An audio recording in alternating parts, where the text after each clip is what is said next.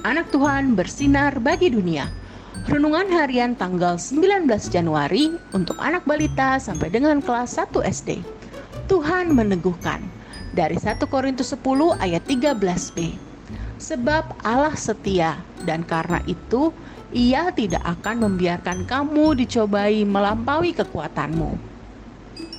Ketika Mentari hendak mengambil gelas miliknya di lemari dapur, Mentari tidak sengaja menyenggol dan memecahkan gelas kesayangan Bulan. Hah, suara apa itu? Mentari, kamu di dapur? Seru Mama sambil berjalan ke arah dapur. Ma, aku aku nggak sengaja pecahin gelas kesayangan Kak Bulan. Mama bantu aku hilang ke Kak Bulan ya, Ma, please. Mentari menjelaskan sambil merengek ketakutan. Mentari, Mentari tahu kan kita harus mengakui kesalahan dengan jujur. Yuk, Mama bantu Mentari untuk menjelaskan ke Kak Bulan. Pasti Kak Bulan akan mengerti. Jawab Mama menenangkan Mentari. Adik-adik, jujur itu indah. Tuhan Yesus sangat senang kalau anak-anaknya jujur. Kalau adik-adik takut, Tuhan Yesus akan bersama adik-adik menguatkan adik-adik.